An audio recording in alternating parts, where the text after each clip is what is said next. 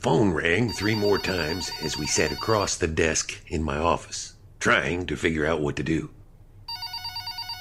I didn't answer because I assumed it was the Orlando Police Department calling back, and I wasn't ready to talk to them. I knew I'd have to eventually. But for now, we decided to see if we could pry the son of a bitch out of the woodwork. I didn't like the idea of using her as bait, but I couldn't see any other option. We didn't have enough information, and I doubted the Orlando police had any idea what was going on here in Detroit. From the brief conversation I had with Detective Sanchez, it sounded like the investigation into Bethany Keene's death had just begun, and they hadn't put the Bethany, Lucy, Carla pieces together yet. There would be time to compare notes, but for now, we didn't have any notes to compare.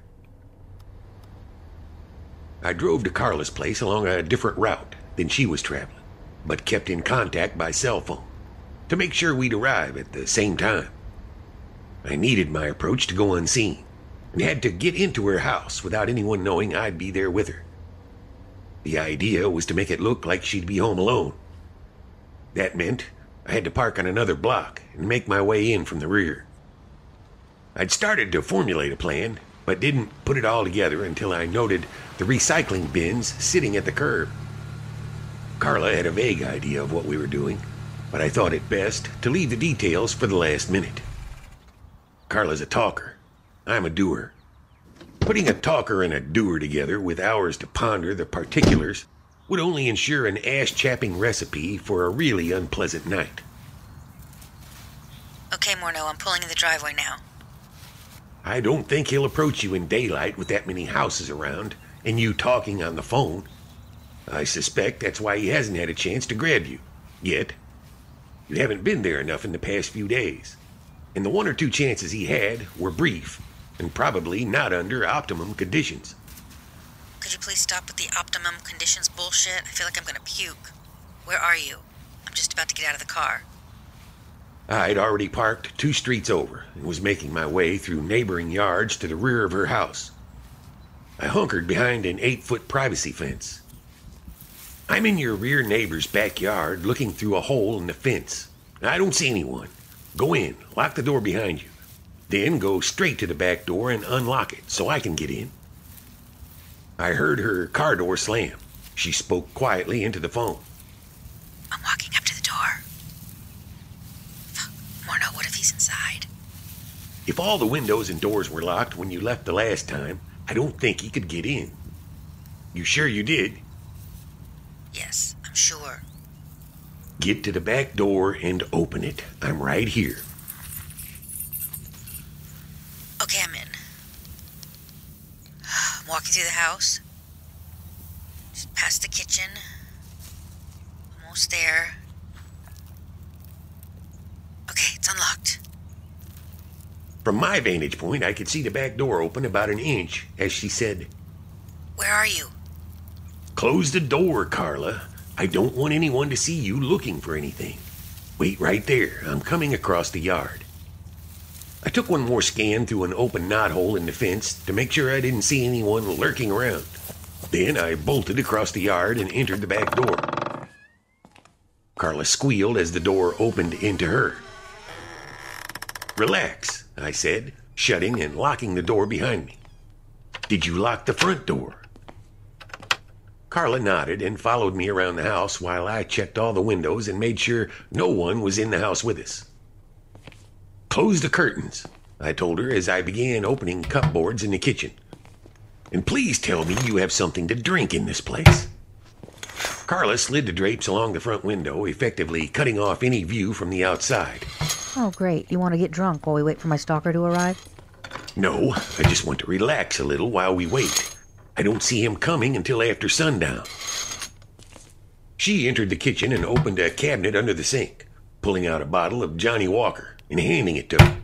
I figured I'd be entertaining you here at some point, but I am begging you, Morneau, please. You cannot be passed out when whoever this schmuck is decides it's time to fucking play. Carla, enough. It came out more gruffly than intended. I get it.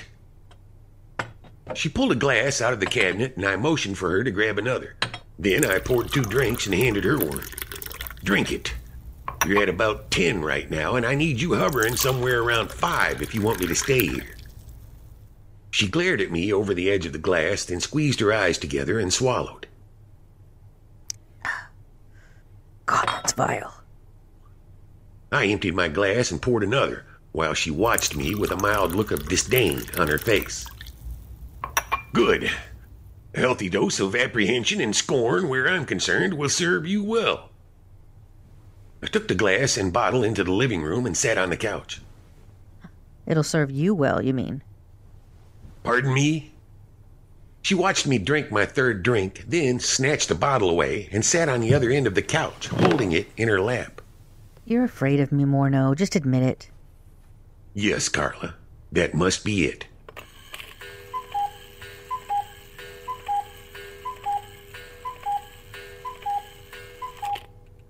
That's going to get old pretty quick. My dad made me that clock.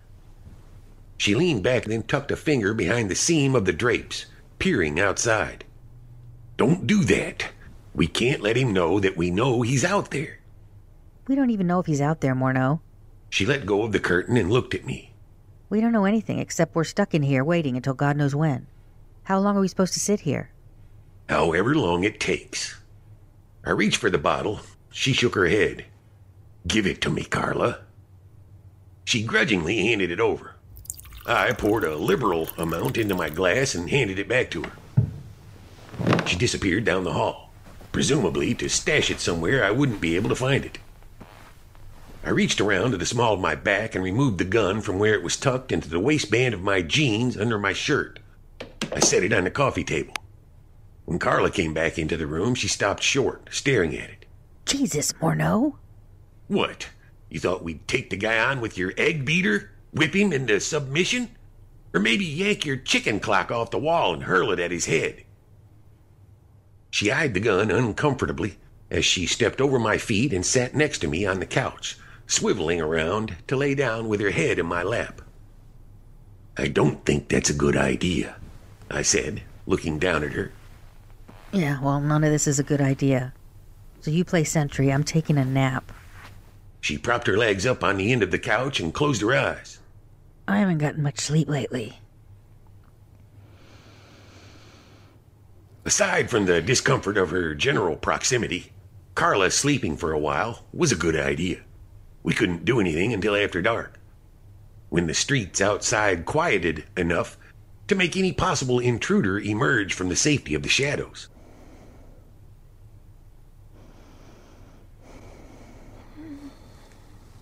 Time unraveled slowly, unnervingly.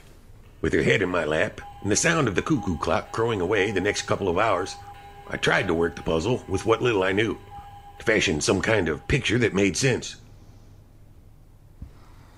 There were too many missing pieces. I couldn't figure out why her husband would be coming back now. It didn't make sense.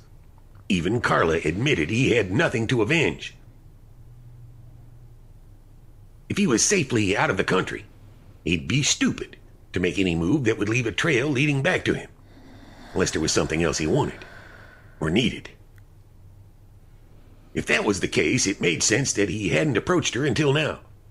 If she left Florida only six months after the murders occurred, not enough time had elapsed prior to that to allow him to make a move. The case was still open. Leads were being tracked down. And there were too many eyes on her for him to do anything without drawing attention to himself. He'd have waited for the storm to die down, for people to forget the images peppering the evening news for weeks and months. Bodies on stretchers being removed from a suburban house, candlelight vigils, press conferences. When a pretty young member of a seemingly safe community suddenly becomes the victim of a crime like that, he gets a lot of airtime. The neighborhood watch instantly becomes a fully functioning force. Police release leads little by little in an effort to cast the net in wider increments. Nancy Grace begins frothing at the mouth every night for months on end as posters are taped to every local storefront window. But once the leads dried up and Lucy Rios disappeared, until I made the call to Bethany Keene, Carla Danning had been relatively safe. Going over and over it had done nothing but provide a temporary distraction from the sound of her breaths, slowing to a soft whisper, and the occasional mewing noises she made as she unconsciously tucked herself into a solace that only sleep can provide. I was just thinking I needed another drink when her eyes opened abruptly and she looked at me. Hey. I waited for her to emerge from the purgatory that lies between sleep and wake, where nothing on either side makes sense. Mm. She sat up, took a deep breath, then nestled into me, putting her head against my shoulder and tucking her legs under her. All this touchy feely stuff had a way of causing my mood to deteriorate rapidly. I didn't like it, wasn't accustomed to it, and never knew exactly how to handle myself within the confines of the role. Glad you're up. I'd like to stretch my legs, pee, get another drink. Your bedside manner leaves a hell of a lot to be desired, you know that? Maybe because we're on a couch, you are not sick, and I'm the last person who will be tending to you should you ever become so. I'm not expecting anything from you, Morneau. I thought we got past all that. Then maybe we need to establish the use of that 12 inches of personal space rule I remember you mentioning. When her face fell with the memory of Barney, I felt like shit. The landmines I was juggling kept distracting me from the ones I was trying to step around. Carla slid away from me on the couch, raking her fingers through her hair. I'm gonna go pee, and when I get back, I'd like a drink. I headed for the safety of the bathroom. After taking care of my reason for being there in the first place, I spent an inordinate amount of time washing my hands and staring at the stranger in the mirror. When I got back to the living room, the bottle sat on the coffee table next to a glass already filled half full. Carla was crouched by the window, trying to get a glimpse of whatever was outside through the thin slit between the two curtain panels. Away from the window, I muttered as I grabbed the drink and sat down. What is bugging you? She moved away from the window and sat back down on the couch. I could have told her what was bugging me was what we were about to do, and how I wasn't sure it would work, or worse, it would work. I could have told her that since she'd sauntered into my life, I'd spent the subsequent months in a constant state of exasperation and invigoration in equal measure, with intermittent bouts of excruciating pain and an unbearable lightness of being. I could have told her I suddenly felt more awake than I cared to feel, and that feeling was a luxury neither of us could afford. I could have told her all or any part of that. Instead, I said, What's bugging me is you touching me all the time. What's bugging me is having an assistant that brought a shitload of trouble into my life, and now I'm sitting in her house waiting for her maniac husband or whoever he sent to come unload that steaming pile at my feet when I could be at the meanwhile right now, having a steak and watching mugs wash glasses behind the bar. The thing about Carla is, she takes stuff like that and turns it inside out. Instead of getting hurt, she distills what comes out of my mouth into her preferred meaning, and then performs a series of stealthy maneuvers that catch me off guard.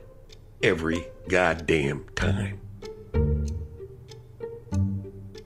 She watched me toss back the drink, then took the glass out of my hand, set it on the table, and climbed on my lap, wincing slightly as she bent her bad knee and tucked each leg astride my hips. Morneau, if I hadn't come into your life when I did, you'd have crawled down the neck of that bottle and been treading water by now. Put her hand on either side of my face and touched her nose to mine. According to your muddled metaphor, I'd be treading scotch, not water. And I'm more of a relaxed backstroke kind of guy. I turned my face away from hers. Ah, right. There's nothing relaxed about you. You're an overstretched rubber band threatening to snap at any second.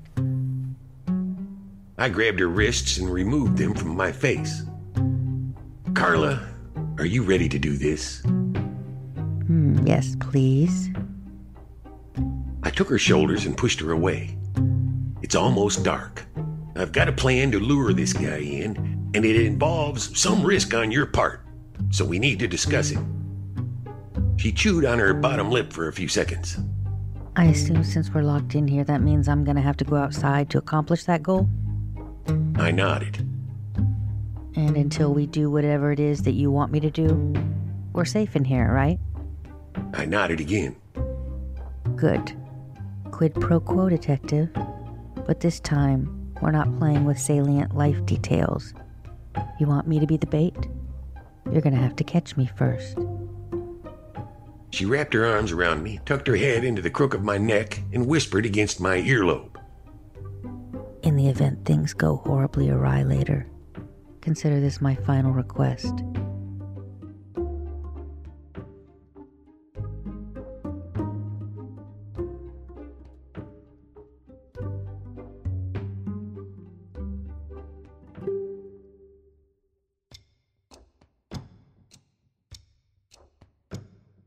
There is very good reason why prize fighters and all manner of sportsmen refrain from activities of the flesh prior to any kind of engagement. It's not just that the body has been depleted of such things as fluids, electrolytes, and the will to do anything other than sleep for a dozen hours. It is also because any emotional entanglement that inevitably accompanies such carnal activities is harder to disengage than appendages from orifices. I tried not to watch Carla as we retrieved the clothing that had been discarded in a manner I personally felt was conduct unbecoming two grown adults. I tugged her shirt down from the ceiling fan and tossed it to her, not meeting her gaze. Okay, let's talk about how we're going to keep this guy from killing you. Geez, Morneau, you've got the foreplay thing down pat, but your postcoital wrap up needs a little bit of work. Carla pulled my jeans off the top of the television and slung them at me. Keep screwing around. I'll have you out of my hair sooner rather than later. Don't be such a grump. You just got your knob waxed. Most guys would be less cranky. I yanked on my shirt. Most guys aren't about to dispense of a stalker of unknown origin, Carla. Have you forgotten why I'm here? No, actually, I have not forgotten. She tugged her shirt over her head, then planted her hands on her still bare hips. I was simply trying to smooth an abrupt segue. You'll have to forgive me if I require a second or two between orgasm and crime fighting. And what do you mean by possibly dispensing? I picked the gun up off the coffee table. If I'm forced to use this, there's a good chance there will be a dead person on your property before the night is over. Are you prepared for that possibility? Yes, Morneau, I understand the implications. Stop talking to me like I'm a second grader with a learning disability. Just tell me what I have to do. Fine. Fine. Carla, Carla, I'm serious. I'm serious. I sat down on the couch and grabbed the glass, poured some scotch, and tossed it back. She stared at me defiantly as she grabbed the bottle from my hands and took a swig, then put it down with a jarring thunk. Okay. We're serious, we're liquid, and we're ready to fucking rumble. Tell me what I need to do. My irritated growl was countered with an amused grin. I saw the recycling bins on the curb at some of the neighbors. They come tomorrow, Yep. and yours isn't out yet. That'll be our excuse to get you outside. What do you usually wear to bed? You saw it a few minutes ago, Detective. Do you have anything that you could walk outside in that looks like sleepwear? I asked, blatantly ignoring the implication of her last statement. She nodded and disappeared into her room. A couple minutes later, she came back wearing a sleeveless cotton nightgown that hung to mid thigh. Is this okay? I nodded. Do you have anything in your recycle bin right now? I followed her into the kitchen. She opened the door leading to the garage and pulled the bin into the kitchen. All right, good. Take four or five of those cans and bottles out. We're going to need them. She removed a few cans and one empty milk container, setting them on the kitchen table. Where's your cell phone? I asked, holding the bin as she went into the living room to retrieve the phone from her purse. When she returned, I asked, Can you carry this bin and the cell phone at the same time?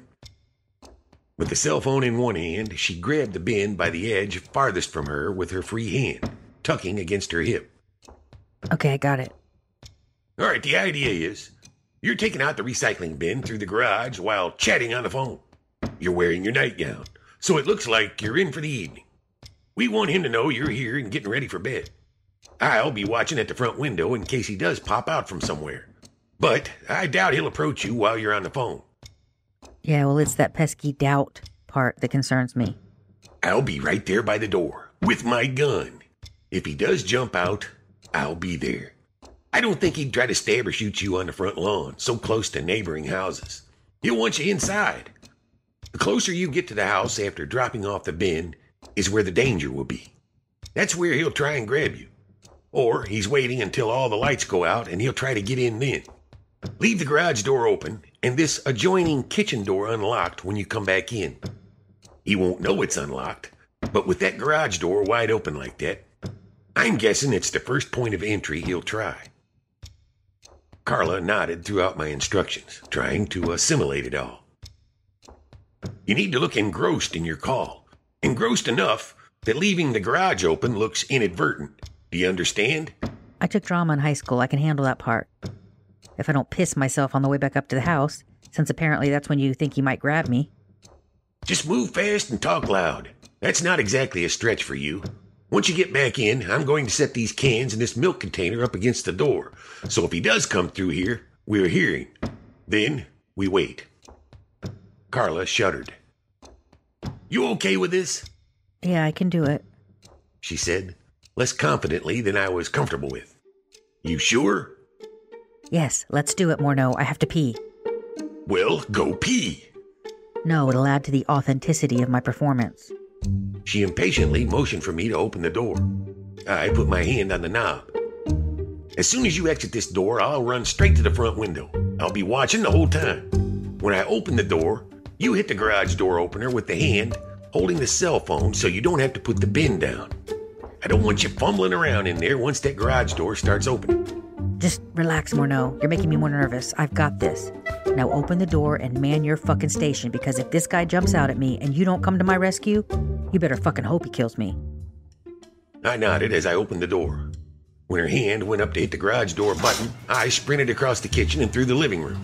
I stood with my back flat against the wall, peering through the small opening between the window and the curtain. I could hear the garage door trundling open, and only a few seconds passed before she emerged into view and headed down the driveway. I couldn't hear what she was saying, but she looked like she was having a spirited conversation on the phone.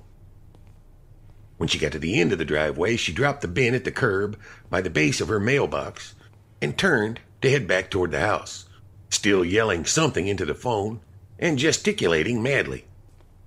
I couldn't see anyone lurking anywhere, or any cars parked along the street immediately in front of the house, though my view was obstructed by trees on one side and the part of the garage that jutted out a few feet further than the facade of the house on the other. Then I heard her voice nearing. No, Morneau, I told you it's absolutely okay to have sex with your doppelganger. Of course, it doesn't mean you're gay, it just means you're a narcissist. When I heard the door in the kitchen close, I hurried in there. Her forehead was shiny with what had to be an instant nervous flop sweat. She snapped the cell phone closed. How'd I do? Perfect, I said, rolling my eyes. After I set the cans up against the door leading to the garage, I flipped off the kitchen light, then motioned for her to do the same thing in the living room. Then I pulled her into the hallway and whispered into her ear. Go around the house and turn off all the lights. I'm going to sit up in the kitchen, so I'll be behind the door if he opens it. Criminals are predictable if you go through the process of thinking things through from their perspective. In this case, I knew there was only one way into the house, unless he broke a window or picked a lock. There were three windows in the house one in the bedroom and two in the living room. Two doors with deadbolts and chains, the front and the back, made getting into those almost impossible without alerting me first. Where do you want me to go? In bed, where he'd expect you to be. If you hear anything at your window, get on the floor and crawl in here. Your curtains are closed in the bedroom, right? She nodded and leaned around to make sure. I'll be in the kitchen where I can see into the living room and watch the door. So you're going to stand in the kitchen all night? If that's what it takes. I nudged her toward the bedroom. I watched her get into bed and shut the light. Then I went down the small hallway to make sure the back door was locked and bolted. After doing the same to the front door, I went into the kitchen to stand by the door that led to the garage where I could see into the living room. I had a corner to lean against, but it was going to be a long, uncomfortable night. I checked again to make sure the door was unlocked, then pulled my cell phone out of my pocket and put it on vibrate. Not two minutes later, I heard Carla get up and pad to the bathroom. The toilet flushed soon after, followed by the sounds of her getting back into bed.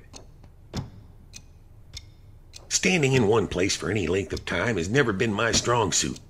Holding a gun in one hand while my injured hand throbbed if I left it hanging down at my side for any length of time, and listening to the sound of silence for hours, I started to relish every cackle of the cuckoo clock.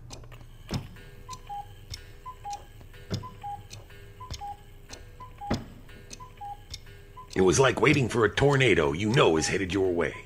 You're directly in its path. You've taken every precaution you can think of. And then it becomes a waiting game. Every sense becomes unnervingly hyper vigilant, every muscle taut and ready to spring into action. You wonder if it'll pass right over or veer in another direction. Will it miss you altogether? You start to contemplate the damage that'll be left in its wake because presupposition is all you have left. That and the knowledge that if everything goes as you think it will, it'll end badly for someone, even if that someone isn't you. In this case, if our plan was successful, it would only lead to more questions. If it failed, it wouldn't matter anyway.